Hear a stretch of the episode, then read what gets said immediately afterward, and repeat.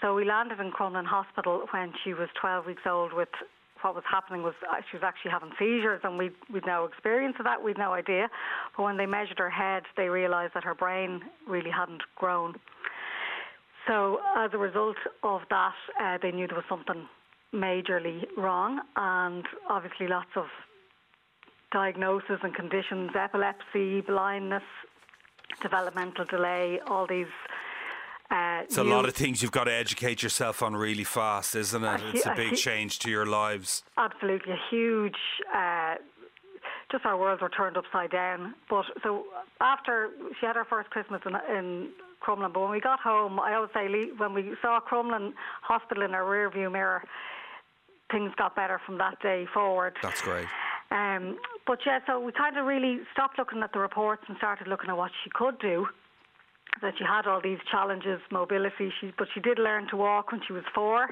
You know, she was she's a real warrior, and we really like when when she was a baby, we just wanted to do what other babies do with their yeah, parents. Yeah. We brought her to water babies, even though she couldn't see. Brought her to yoga, brought her to gigs. And really, in that, she started to show us what she loved in life, and it was music. And we discovered when we went to ChildVision that it was horses really made her come alive. Really? She got very excited when she was around horses? Yeah.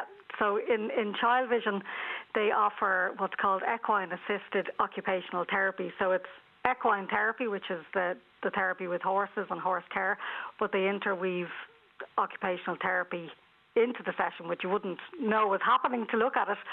But really, when Aoibhinn met Fred six years ago, just that interaction with the horse and the horses, they're just such powerful animals and Fred just loves Aoibhinn. He's so excited to see her. He's they're friends. Yeah. She'll throw her arms around him, she'll give him a big hug and a kiss. Isn't it amazing? Isn't it amazing that they have that connection? I can understand probably from a physical therapy point of view how it could be good for, for helping with posture and, and, and, and strength and things like that. But just that hu- that human connection between a horse and and uh, a child, isn't it amazing? And did you notice it straight away? There's so much, yeah. Just her, just her connection, and really the horses have that power and that they just hold space so unconditionally for the children and with Aoibhinn just to watch that interaction is quite profound. It's quite emotional. Um, I've got quite emotional being imagine. in that space.